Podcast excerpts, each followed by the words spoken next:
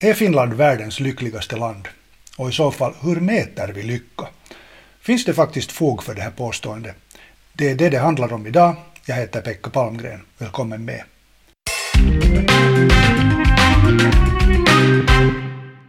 På sommaren förde vi en diskussion här i podden om Finland som välfärdsstat tillsammans med forskaren Johannes Kananen.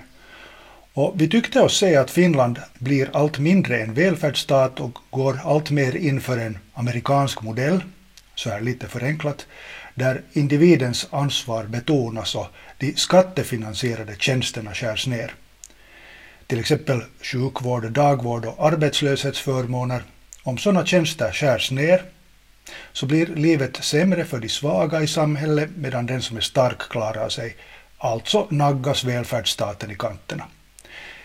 Efter programmet fick jag en kommentar per e-post av professor Markku Suksi vid Åbo Akademi som eh, lite ifrågasatte resonemanget. Och nu är han gäst här i Pengarnas värld. Välkommen Markku Suksi. Tack så mycket. Tack för att få, få vara med här. Så som jag uppfattade ditt resonemang när du skrev e-post till mig så sa du ungefär så här, skrev du ungefär så här att i själva verket placerar sig Finland på alla tänkbara mätningar eller på flera tänkbara mätningar på topp när det gäller välmående i landet. Så då blir liksom diskussionen om det här att välfärdsstaten naggas i kanten lite sådär haltande. Var, var det så? Det var ungefär så, jo. Ehm, jag tänker nämligen kanske på ett lite annorlunda sätt än, än det som framfördes i, i, i programmet på sommaren. Jag menar att eh, man till exempel i lagstiftningen eh, väldigt eh, täckande ger försäkringar om Eh, hur eh, individen ska hanteras när individen hamnar i ett dåligt läge. Och eh, försöker genom där, den här lagstiftningen hantera olika sociala risker som arbetslöshet, ohälsa, ålderdom, kanske då graviditet också i den mån det kan vara, vara, innehålla risker. Så att det här försöker lagstiftningen åstadkomma utifrån grundlagens 19 paragraf. Och dessutom skapar grundlagen en subjektiv rätt till oundgänglig försörjning och omvårdnad eh, för den som faller igenom det här nätverket som lagstiftningen skapar. Så att eh, jag vill nog eh, fortfarande lite problematisera den synen att, att Finland skulle så att säga ha glidit väldigt långt från välfärdsstatligheten. Så vi har, vi har, när man tittar på grundlagen, väldigt starkt stöd för, uttryckligen för, om man nu ska lite förenkla, de svaga i samhället. Om man idkar lite självkritik så här som journalist, så är det ju så att vi journalister brukar tycka om de här negativa nyheterna och vill gärna se hotbilder och det kan hända att i den här diskussionen om välfärdsstaten så tenderar man att bli eh, negativ för att man ser uttryckligen hotbilderna men i praktiken så har ju faktiskt livet blivit bättre. Tycker du att vi i Norden och i Finland uttryckligen har gått mot det bättre då? No, det tycker jag. Eh, om jag tittar på sådana här eh, jämförelser gjorda av utomstående som eh, rangordnar olika stater i världen, inklusive de nordiska staterna, så tycker jag då på basis av tolv indikatorer som vi nu har tagit fram för den här diskussionens del, så tycker jag att, man ser en, en sån utveckling där, där, där man då helt enkelt kan anse, och med stöd av vilken, vilka jämförelser man kan anse att Finland faktiskt klarar sig väldigt bra i de här jämförelserna. Det betyder att, att så där på det hela taget så eh, producerar Finland en väldigt hög nivå av välstånd eh, för sina, sina medborgare, sina, sina så att säga invånare. Vi diskuterar här alltså i pengarnas värld om den nordiska välfärdsstaten, om Finland överhuvudtaget, hur, hur bra det går för oss. Och eh, gäst i podden är Marko Suksi som är professor vid Åbo Akademi. Och Marko har alltså tittat nu på statistik. Du har skickat till mig en sammanställning. Berätta du vad, vad, du har, vad du har haft för indikatorer, vad du har för tecken på att, att det går bra i det här landet. Jo, ska vi börja med att säga att jag förstås inte är någon expert vare sig inom statistik eller inom området för eh, ska jag säga, välfärdsstatligheten eh, som, som samhällsvetare. Men eh, har då alltså utifrån ett slags intresse för den här frågeställningen gjort en, en sammanställning av indikatorer som enligt min uppfattning ehm, belyser välfärdsstatligheten genom data som har producerats av utomstående till exempel, observatörer. Till exempel vem? dit hörde till exempel FN, uh, OECD, Save the Children, uh, WHO, Der Spiegel, Legatum Institut och, och liknande utomstående ja. som alltså inte är delaktiga så direkt i de nordiska länderna. Okej. Okay. Och de här indikatorerna som vi har tittat på hittas eh, i själva verket på Statistikcentralens eh, nätsidor eh, och, och, som, där man sammanställt år 2018 och 2019 cirka 100 olika indikatorer för, för hur Finland klarar sig i förhållande till andra länder. Och bland de indikatorerna hittar jag äh, 11, alltså 10 procent av dem som jag tycker hör till välfärdsstatligheten, så jag lagt till till då, eh, den senaste som kom ut, det vill säga världens lyckligaste land, ja. som det ska vara Finland. Enligt det här så att det är 12 sammanlagt. Hit hör alltså, som jag sa, världens lyckligaste land, det är Finland, men också sådana indikatorer som mödrars och barns välbefinnande, barndödlighet, um, mödrars dödlighet, uh, förväntad livslängd, rättvisa bland barn, 15-åriga elevers tillfredsställelse med livet, bra utbildning för ett gott liv, kvinnors likställdhet, eh, bra land för kvinnor, hantering av covid-19 och vägar från fattigdom till välstånd. Så alla de här tolv indikatorerna har jag då äh, granskat och jag har då tagit ut äh, de nordiska länderna härifrån och skapat en ny rangordning där jag sätter så att säga de nordiska länderna på, på positionerna 1 till 5 äh, enligt hur de placerar sig i de här olika, olika separata rangordningarna. Det vill säga Finland, Sverige, Norge, Danmark och Island. Precis. Och när jag då tittar på, på första placeringarna på de 12, 12 indikatorerna som jag då har granskat här så märker jag att, att Finland får fyra av 12 första placeringar. Och det matchas bara av Norge som får fem av 12 fyra placeringar, första placeringar.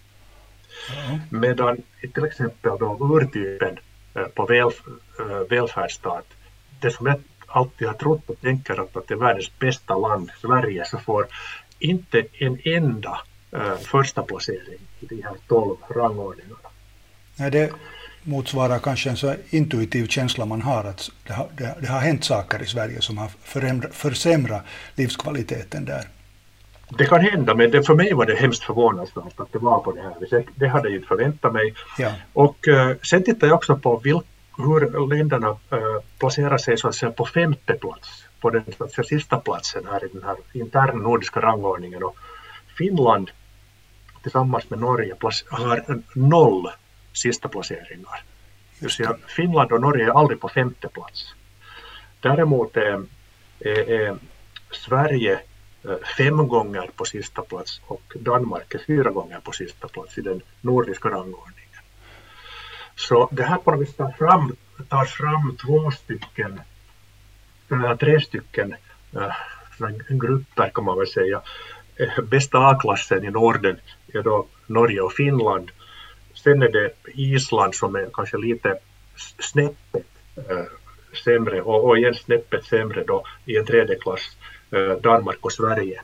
Nu ska jag förstås framhålla att, att skillnaderna, skillnaderna mellan de här länderna sannolikt är så marginella att i en global jämförelse så ser det ut som ett och samma land. Ja.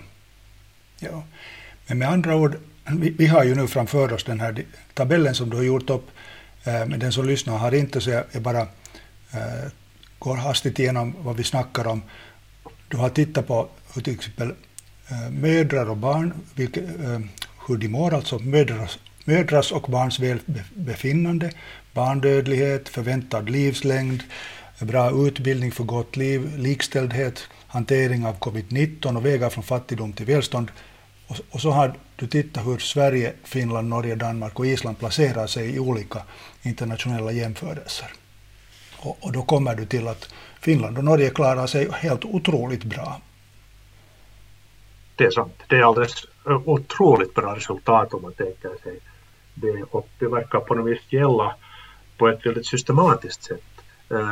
Beaktat då det faktum att vare sig Norge eller Finland har, har, har någon femte placering i den här interna nordiska rangordningen. Så det är som på något vis en konstant produktion av, av en, en, en god nivå av välstånd som verket inträffar. Så, så när man talar om välfärdsstaten så, så talar man kanske lite väl, äh, ska vi säga, slentrianmässigt, och, och, och, och, men när man tittar på, på de facto hur folk mår så är det toppnoteringar. Vad beror det på då? Kan vi, kan vi fundera på det? Vi kan fundera förstås på det eh, och, och, och, och det kan eventuellt då ha någonting att göra med en, en en, en standard, standardförklaring för, för varför, det, varför det går på ett visst sätt i vissa länder, nämligen äh, den, den eh, lutheranska arbetsetiken. Man vill gärna göra ett så bra jobb som möjligt och om alla försöker ge sitt bästa så blir slutresultatet då väldigt gott. Åtminstone förhållandevis gott. Ja, det som är motstridigt, jag genast opponerar mig, så är, och nu kommer vi in liksom på ideologiska frågor, det talas också om att de här förmånerna som, som vi har, allt från föräldraledighet till arbetslöshetsförmåner och bostadsförmåner, de är också passiverande. Att äh, det, det kanske uttryckligen leder till att folk inte is jobbar för att äh, du kan lyfta samma från, från socialkassan. Det kan hända, men att den effekten syns nog inte i någon stor utsträckning i, i, i de, de statistiker som, som jag tittar på. Nej, just det.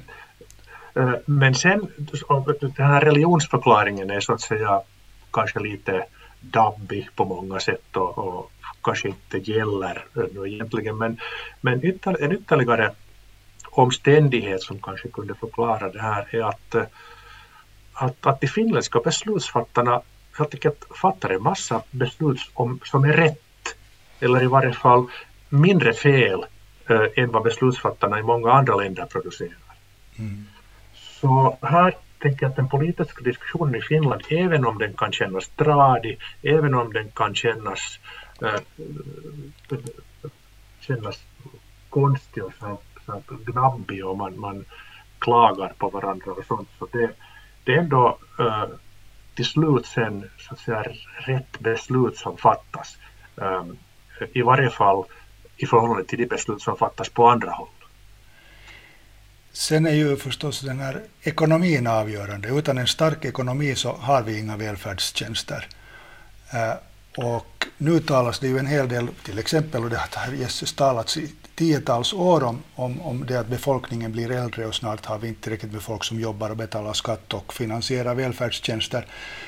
Men det här är väl ett reellt hot mot, mot, mot vår livsstil och vår livskvalitet? Jo, alltså folk blir äldre. Eh, det kräver olika åtgärder och jag är ganska övertygad om att vi får till följd av den här diskussionen bland politikerna då fram de rätta besluten.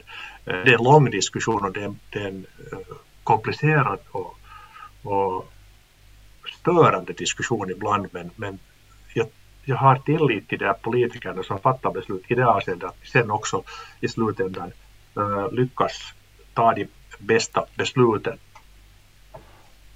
du, du har en tilltro till, till det finländska politiska beslutsfattande och eh, med, med facit i hand så, så är jag benägen att hålla ganska långt med dig, även om jag gärna förstås också vill vara kritisk.